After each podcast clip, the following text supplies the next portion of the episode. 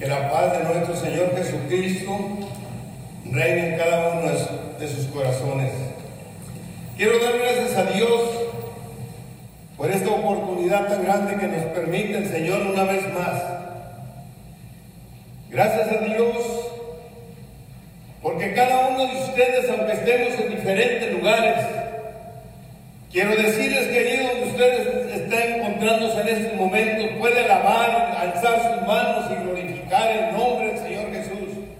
Creo que la palabra de Dios es la mejor medicina en estos tiempos para que nuestra vida pueda asegurarse y pueda estar seguro en cada día de los que hoy en día hemos estado pasando con tantas dificultades, tantas enfermedades, pero Cristo ha estado con nosotros y estará con nosotros porque así lo ha prometido. Gloria a Dios.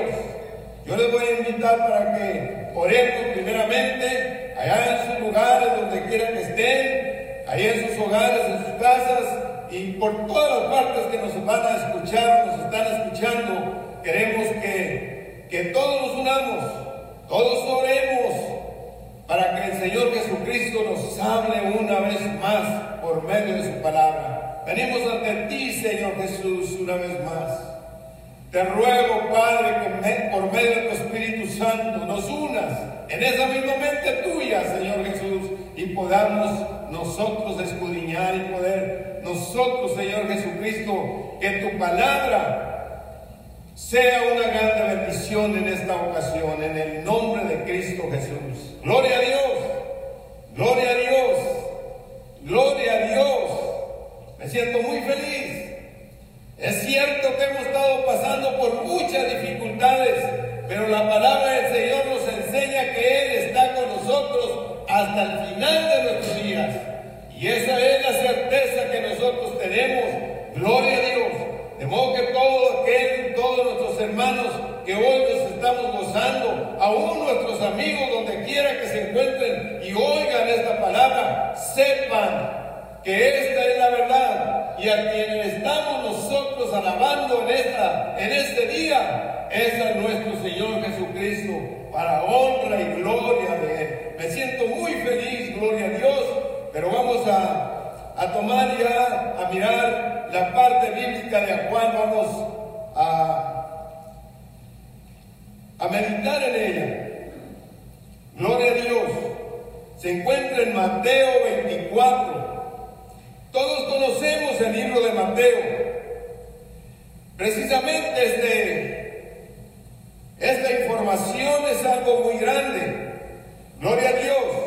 Mateo 24 del 1 en adelante, aunque voy a tratar solamente de tomar un versículo. Todos conocemos este libro, pero quiero dar énfasis precisamente sobre lo que el Señor Jesucristo dijo, no nomás en Mateo, sino en toda su palabra, pero especialmente quiero referirme en Mateo, porque Mateo, aunque el Señor Jesús le preguntaron sus discípulos allá cuando él todavía caminaba allá con ellos. Precisamente se refería a estos momentos, a estos días que nosotros no podemos ocultar, no podemos pasar por alto, que el Señor viene pronto. La meta del cristiano, de cada uno de nosotros, es esperar la venida del Señor Jesucristo. Fuera de ahí no hay valor, no hay precio como la salvación de cada uno de nosotros. Así lo dice su palabra, que el alma del pecador o del hombre que se salva vale más que todo lo que pueda valer aquí en este mundo, todo el precio, todo el oro. No hay más valor que la salvación. Por eso, qué bueno que nos reunimos y podemos nosotros glorificar el nombre del Señor Jesús en todo tiempo no importa la circunstancia. Y decía yo que este libro de Mateo es algo muy especial porque podemos ver que hay tres cosas que me llaman mucha la atención. Porque es hablado y es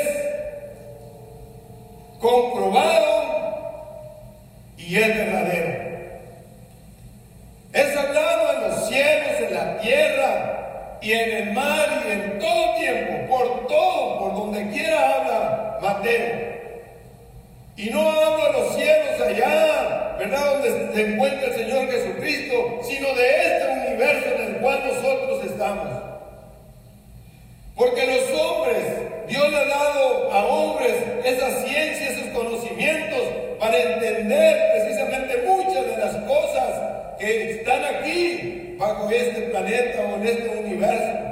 Ellos han descubierto que en, las estrellas, de cada estrella a otra, hay unas distancias grandísimas. De miles de kilómetros o de millas o de distancias tremendas, mucho. Y eso me hace entender la palabra de Dios que Él dice que no tiene principio ni tiene fin. A este planeta o a este universo lo agarra en su mano el Señor Jesucristo y allí es tan pequeño para Él. Es una cosa muy pequeña. Sin embargo, para nosotros es algo muy grande. Y eso que estamos hablando solamente de esta parte de este cielo aquí cerca de nosotros. Pero hay algo muy importante después de ello. Estamos viendo también que ahí en la palabra de Dios en la cual vamos a leer, vamos a meditar, vamos a mirar que todas estas cosas que en Mateo se dicen y que están escritas, se están cumpliendo. De ahí del versículo 13 en adelante dice, y estando él sentado en el monte de los olivos, y los discípulos se acercaron aparte diciendo, dinos, ¿cuándo serán estas cosas y qué señal habrá de tu venida y del fin del, del siglo? Respondiendo Jesús les dijo, mirad que nadie os engañe. Sin duda todos conocemos toda la escritura, todas estas partes eh, eh, eh, de todo el libro de de Mateo. Dice en el capítulo 24, todas las cosas que han de acontecer en este Y eso es importante para nosotros como cristianos, porque estamos esperando la venida del Señor Jesucristo. Es cierto que los apóstoles anduvieron con Él. Y el Señor los instruyó, el Señor les enseñó, cómo irían a hacer muchas de las cosas aún en el tiempo en que ellos se encontraban allá. Pero cuando les enseñaba que él tenía que irse, pero vendría un día, pero antes de aquellas cosas habría días especiales. Y ellos, queriendo entender, por eso le preguntaron a él, ¿qué señal habría de tu venida? Y allí vemos nosotros que sin duda todos somos testigos. Por eso decía que el libro de Mateo es un libro muy escudriñado. Es un libro que, que tiene comprobancia en todo. Si es por medio de los cielos, decía que esos hombres que estudian los astros, esos hombres científicos, ellos mismos han descubierto y dicen que hace millones de años que por alguna razón o otra cayó un meteorito, cayó de esas piedras, de esas que se vienen hacia la tierra y dice que destruyeron aquí parte del mundo donde perecieron todos aquellos seres vivientes como los dinosaurios y muchas cosas que la historia nos, nos enseña y que por medio de los arqueólogos y estos hombres han descubierto. Y es verdad que la palabra del Señor nos va afirmando cada día, cada día, porque el Señor Jesucristo permite precisamente todas esas cosas para que veamos que Él es verdadero. Otra de las cosas que estamos viendo aquí en Mateo también, que es un cumplimiento, vemos nosotros que nos habla también por las aguas. Y la tierra es testigo de todo ello. No podemos nosotros pasar por alto. Tenemos el conocimiento de estos días tan difíciles. Y eso es, por eso nos afirma afirma a que como en este día nosotros estemos dándole la honra y la gloria a Dios, creyendo, agarrándonos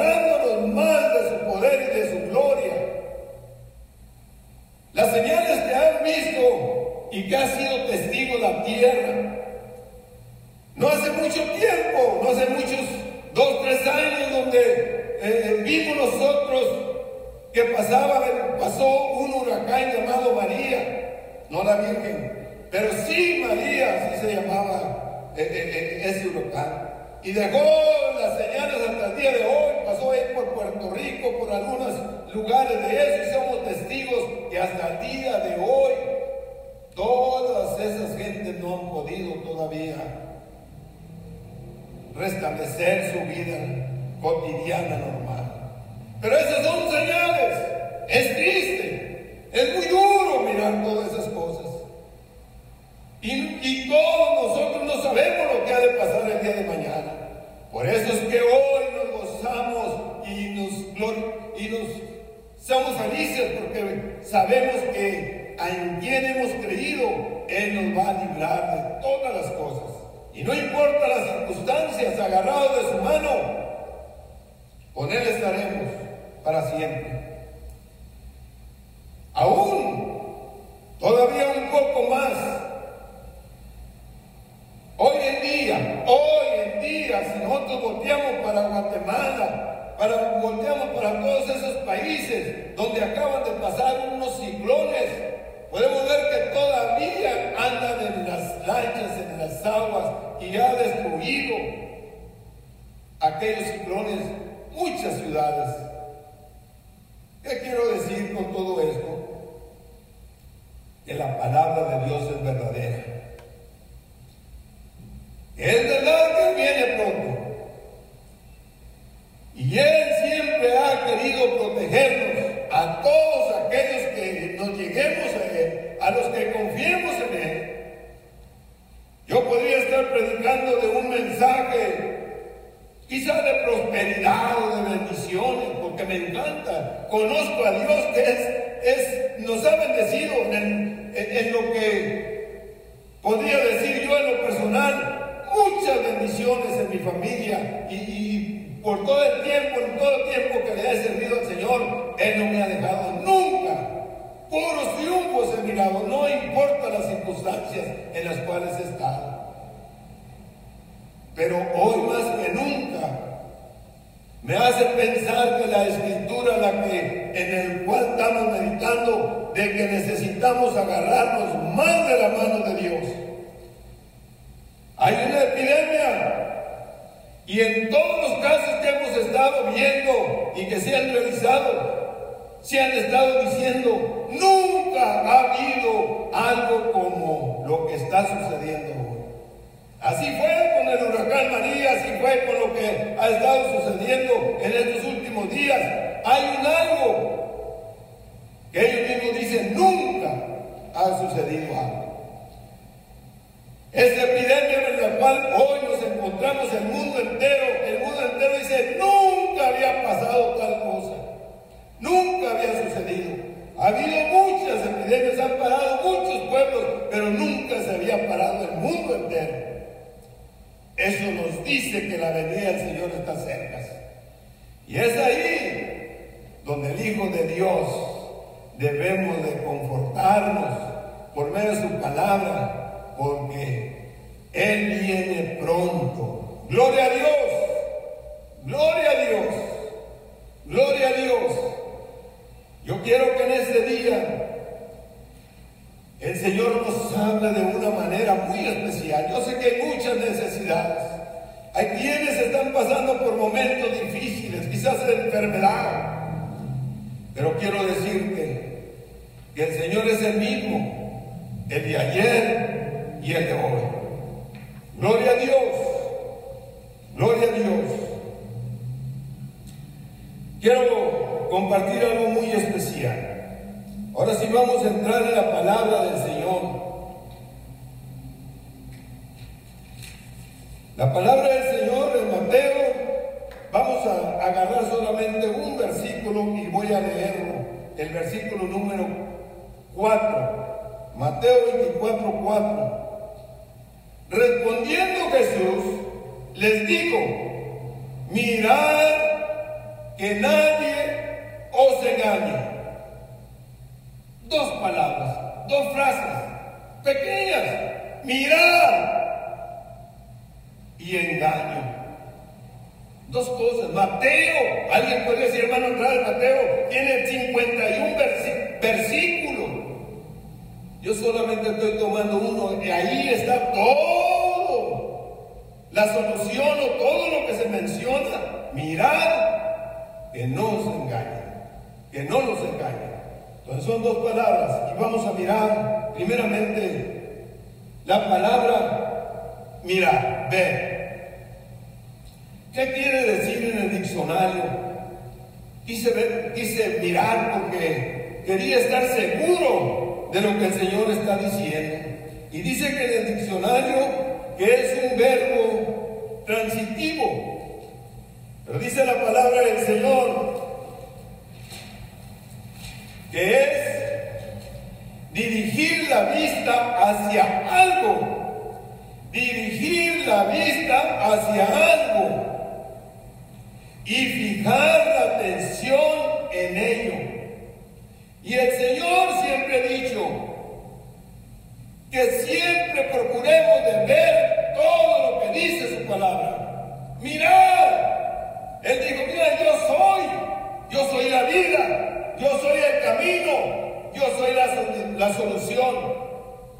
Mirad, qué importante la palabra del Señor Jesús él sabía lo que estaba haciendo. Es cierto que los discípulos estaban ellos en, un momento difícil, en un momento donde querían ellos entender muchas de las cosas que iban precisamente a acontecer, que están aconteciendo solamente en este tiempo.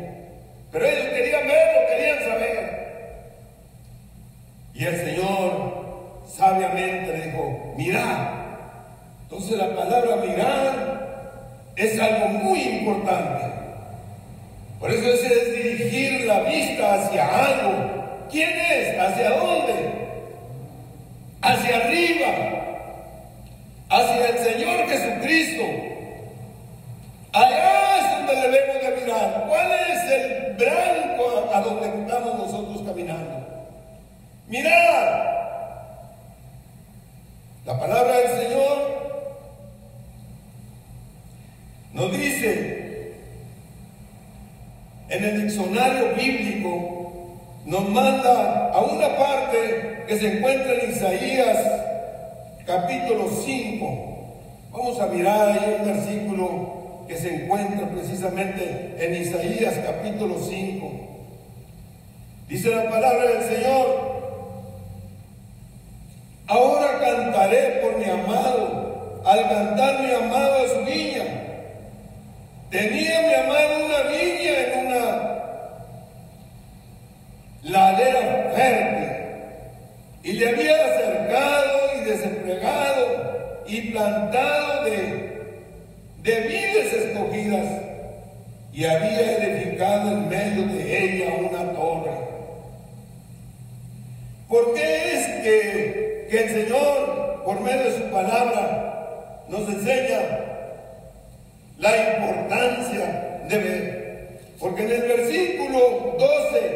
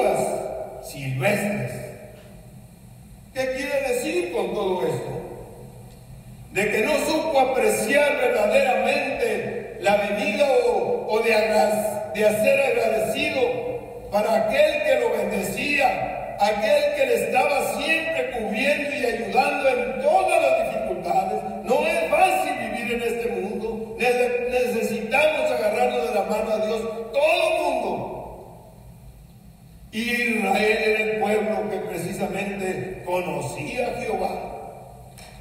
Pero dice la escritura aquí que cuando vino el dueño de la viña y quiso buscar el fruto, el agradecimiento de aquel pueblo, encontró con uvas silvestres. Se encontró con la despreocupación del pueblo de Israel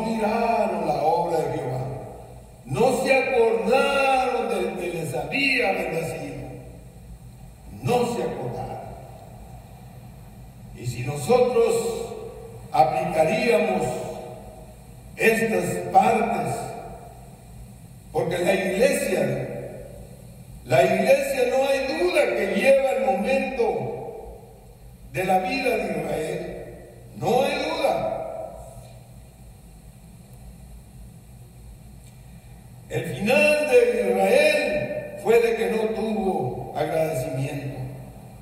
Por eso, hoy en día, nosotros debemos de estar mirando. ¡Mirar! Fue una de las cosas que Israel no pudo mirar. Porque dice así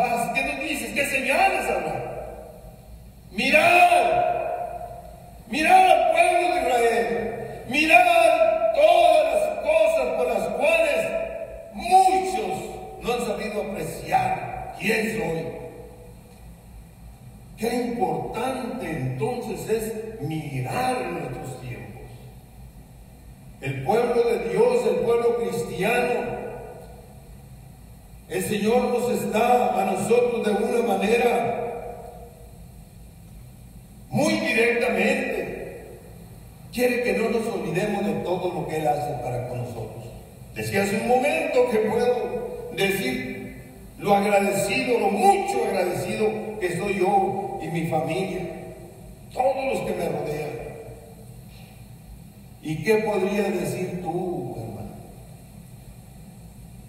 Todos recordamos los momentos difíciles en los que hemos pasado, pero si hoy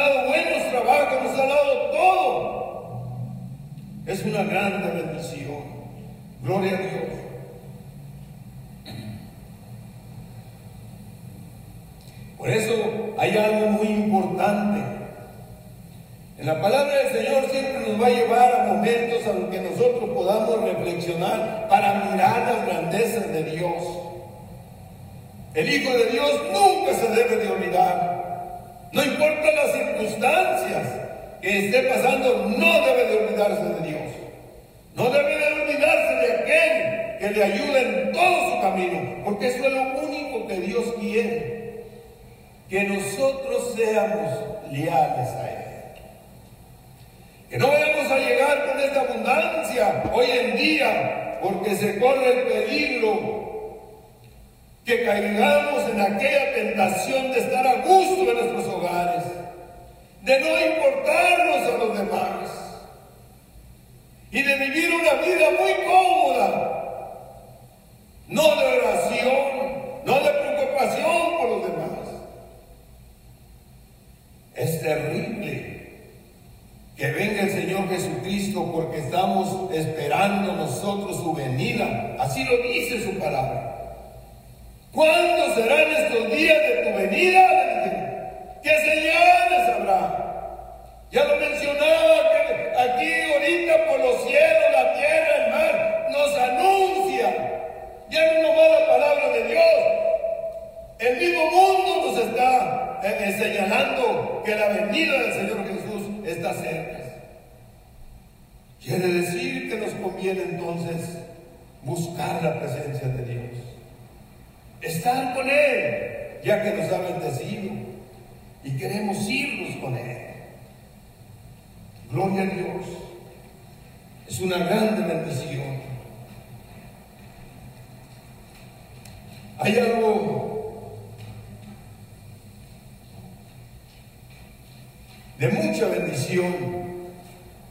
Pero quiero decir que el pueblo de Israel no supo ver lo que él verdaderamente necesitaba. Vamos a mirar el segundo punto, porque son dos más puntos. Dijimos la importancia es de ver quién es Jesús. Hay que ver todos los hombres, podemos ver ahí en las escrituras muchas de las partes en las que hemos escudriñado.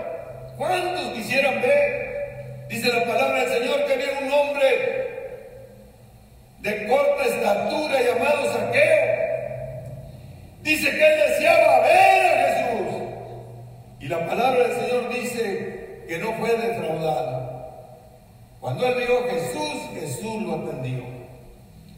Por eso es que nosotros la importancia de ver, ver, mirar, le dijo el Señor Jesús. Lo primero sobre todo es mirar dónde estás, qué condición estás, valorizar quién es tu Dios para que le sirvas. Esa era la preocupación del Señor Jesús. La segunda parte es engaño. ¿Qué es engaño? Vamos a ver qué es lo que nos dice aquí eh, precisamente el significado, el diccionario. Dice que engaño es acción o conjunto de palabras, de acciones con que se engaña a alguien. Acción de conjunto de palabras, de acciones con que se engaña a alguien. O se, o se le da a conocer algo que no es verdad. ¿Y por qué digo? ¿Por qué esta enseñanza? Porque en el mismo Mateo 24 dice que habría falsos hombres, falsos, engañadores, predicadores como profetas y cuánta gente. Habría mucha maldad. Pero entre ellos deberíamos de, cuidarnos del engaño. Mirad que no os engañen, dijo el Señor Jesús. Solamente. Mirad que no os engañen. Porque vendrán muchos en mi nombre. Vendrán muchos que dirán cosas como que verdaderamente son. Voy a mencionar algo que siento decirlo porque en muchas ocasiones vemos nosotros muchos predicadores y aquí nos está hablando el Señor.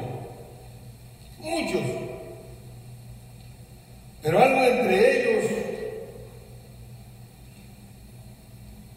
Y voy a tomar este tiempo para agradecer a Dios y para decirle a todos mis hermanos,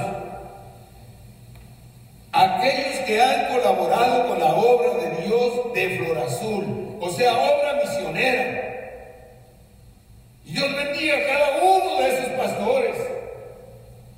Mano Rubén Facio, mano Efraín Maya, y así a todos aquellos pastores que tienen bien en su corazón de de hacer algo por la obra misionera. Quiero decirle a mis hermanos que estoy agradecido porque la iglesia de River se juntaron 13 mil dólares. 13 mil dólares para la obra de misioneros. Gracias a Dios. ¿Saben dónde andan estos hombres? En aquellos lugares donde hay cuánta necesidad, los pueblos deshechos. Ahí andan orando, ahí andan dando el consuelo, ahí andan apoyándonos, porque están pasando por una crisis difícil. Y nosotros, gracias a Dios, como el pueblo de Israel, muy bendecidos, pero nosotros somos agradecidos. Por eso agradezco a Dios y estoy agradeciendo de aquí a estos hermanos que trabajan por la obra de Dios, la obra misionera. ¿Y por qué digo todo esto? Porque hay gente, mucha gente contraria. Algo así nomás eh, eh, sentí decirlo porque lo, lo sé. Y me es muy interesante en estos tiempos porque oigo a muchos de esos pastores de pared. Solamente se han comprado una maquinita en una pared y dicen que los diezmos hablan de los diezmos y las ofrendas, ya que toqué de flor azul.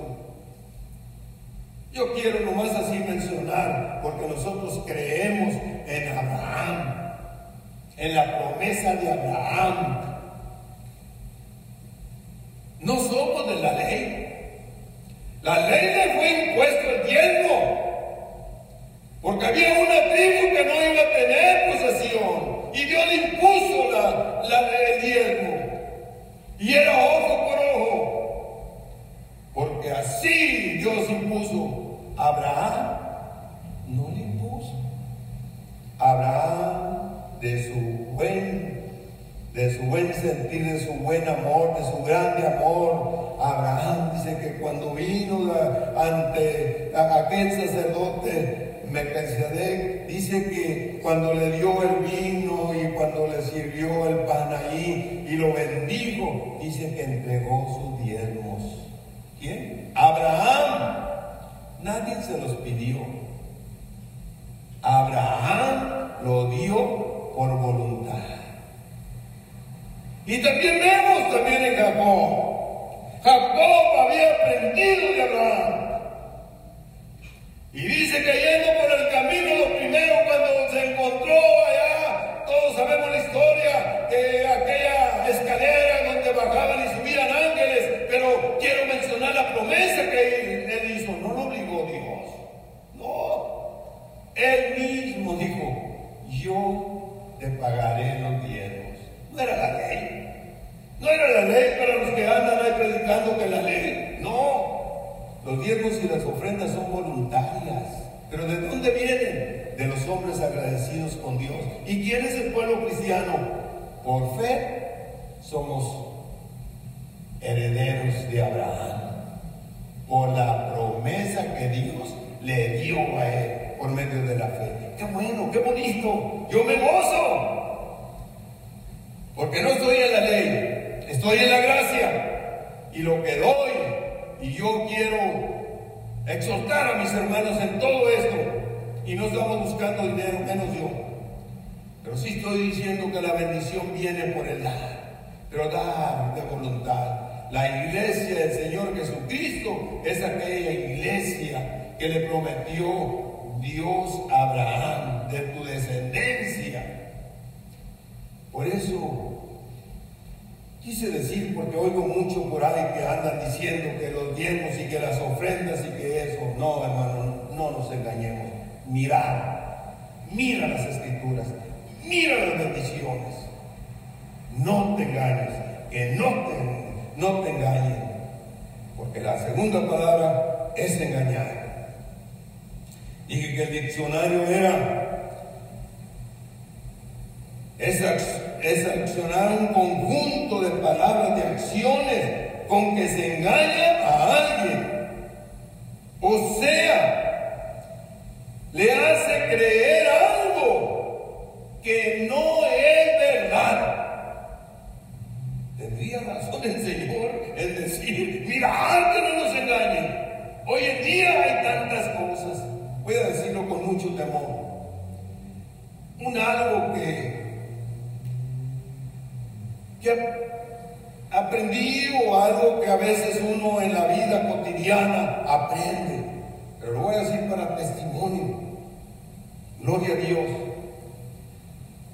Y se me hizo curioso porque los vivos piden por los muertos. Los vivos piden por los muertos, por sus muertos.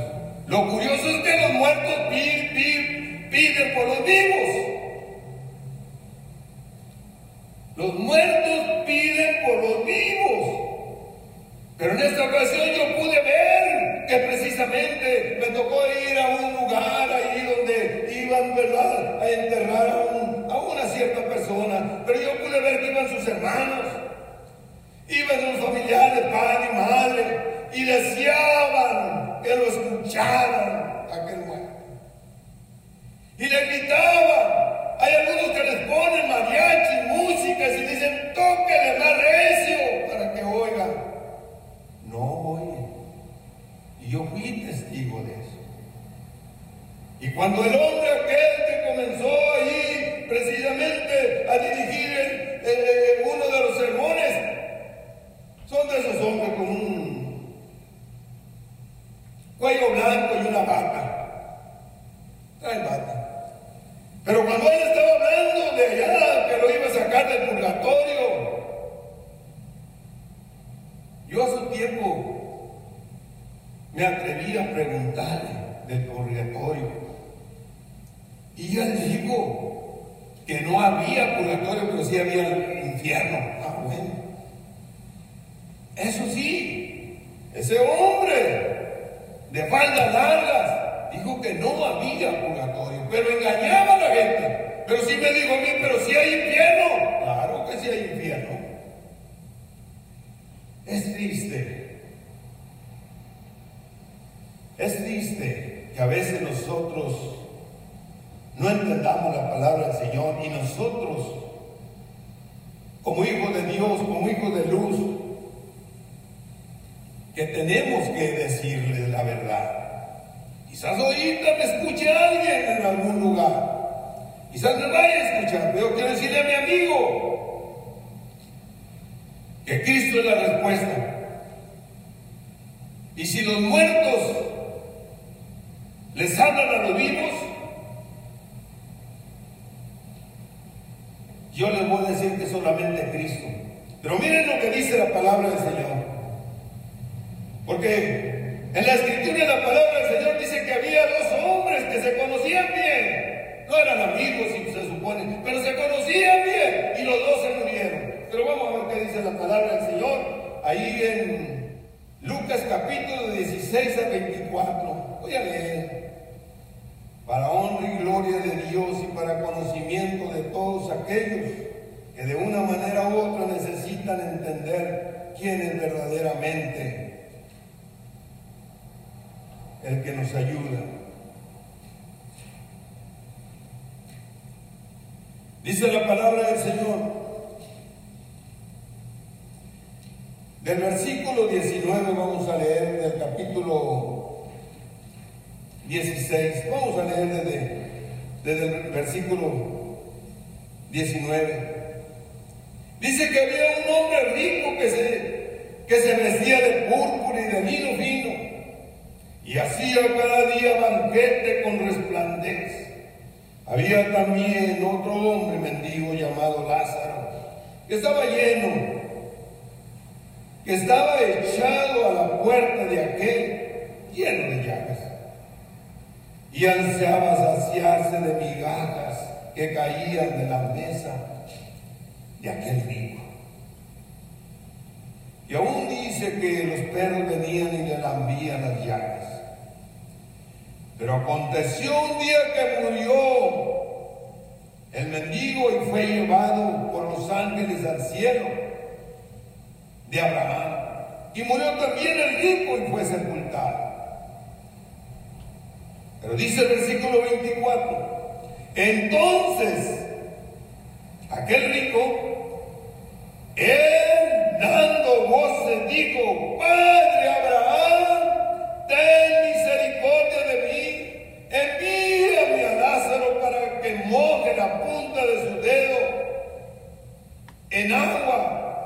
refresque mi lengua, porque estoy atormentado en estas llamas. Si hay infierno, si hay un lugar de diferencia. ¿Por qué digo esto? Porque es necesario nosotros que miremos los tiempos en los cuales nos encontremos y hagamos una decisión de servirle mejor a Dios, porque sí existe el infierno. Dije hace un momento que yo podía predicar un sermón de prosperidad, de gozo, de paz, porque yo creo en las bendiciones de Dios. Yo creo en todo lo que Dios promete. Pero la vida eterna se gana diferente, se gana con obras. Y aquellas obras son de las que el Señor quiere encontrar en cada uno de nosotros. Y dice la palabra, sigue diciendo en el versículo 26,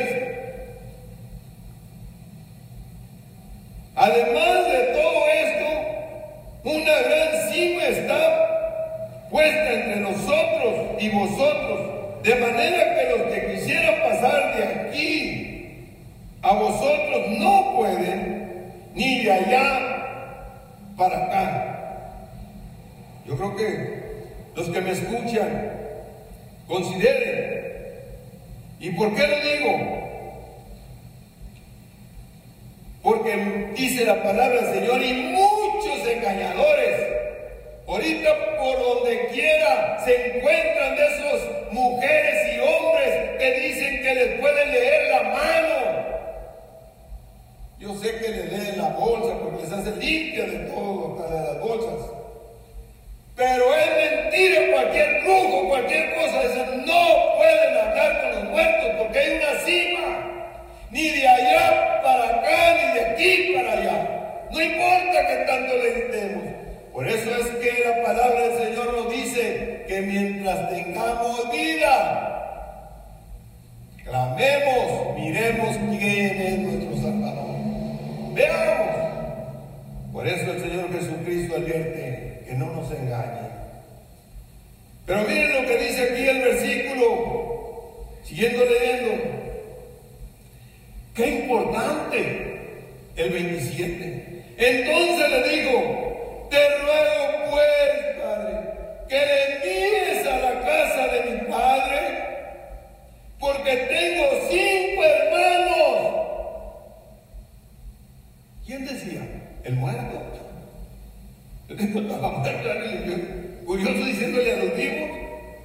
Diciendo que sus familiares los vivos. Fíjense, voy a terminar lo que dice aquí. Dicen. Te ruego pues, Padre, que te envíes a la casa de mi Padre, porque tengo cinco hermanos para que, para que les testifiquen para que les hablen, a fin de que no vengan ellos también a este lugar de tormento, deseando el muerto que escuche los familiares. Gloria a Dios. Con esto quiero decir que qué importante es que nosotros siempre nos alimentemos con la palabra de Dios. No hay duda de que Él es el que nos va a guiar a toda verdad y justicia. Es importante lo que aquellos apóstoles, aquellos hombres seguidores del Señor Jesucristo querían saber. Pero más importante es que nosotros estamos viviendo los días y necesitamos ver, mirar. ¿En dónde estamos? Estamos verdaderamente como el pueblo de Israel, que no sabía, no supo cómo agradecerle a su Señor. Tú y yo, querido hermano y querido amigo, tenemos la oportunidad hoy, después de muerto no hay nada hay una cima. Pero hoy podemos proclamar a ti, mi hermano, como padre de familia, hoy puedes decirle a tus hijos el camino correcto de servirle. Después no se podrá. Qué triste que a veces tengan que decirse, ya están grandes, ellos van a decidir. La palabra del Señor dice otra cosa. Y ver, mirad lo que dice la palabra del Señor. El Señor estaba preocupado porque nosotros diéramos lo que dice la palabra del Señor. Dice que se le dijo a un hombre, a Josué le dijo, mira, este libro de la ley lo vas a tener que tener toda tu vida, lo vas a vivir. Y no nomás tú, tu hijo y el hijo de tu hijo a. Quiere decir que hay responsabilidad para nosotros, pero Cristo ha prometido estar con nosotros todos los días.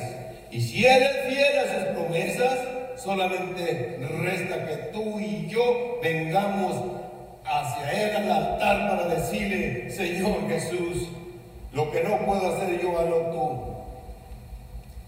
tú. Y Él es el que hace toda la obra. Pero somos nosotros los que debemos de ver el camino que debemos de tomar. Jesucristo es la solución. Para terminar, para concluir, amados hermanos, allá donde quiera que se encuentren, ahí en sus hogares, veamos, miremos ¿Qué, respuesta le vamos a dar al Señor Jesús? Nos sabe decir, nos ha dado salvación. ¿Cuántas cosas están a nuestro alrededor? Pero Él quiere que no lo olvidemos. ¿Recuerdas cuando estuvo allá en aquellos desiertos? en aquellos montes donde pasaba frío, donde todo era dolor, no era fácil. El Señor no estaba tan cómodo nomás por amarnos, para que tú y yo estemos bien. Dice que fue despreciado. Aún fue molido por tanto golpe y tanto desprecio. Por amor a ti a mí. fue crucificado por amor a ti y a mí. Pero Él viene pronto. Es la esperanza. ¿Y cuándo vendrás? ¿Qué señales habrán de tu venida? Quiero concluir con un texto de grande bendición para ti y para mí. Porque es sus promesas. Gloria a Dios. Bendito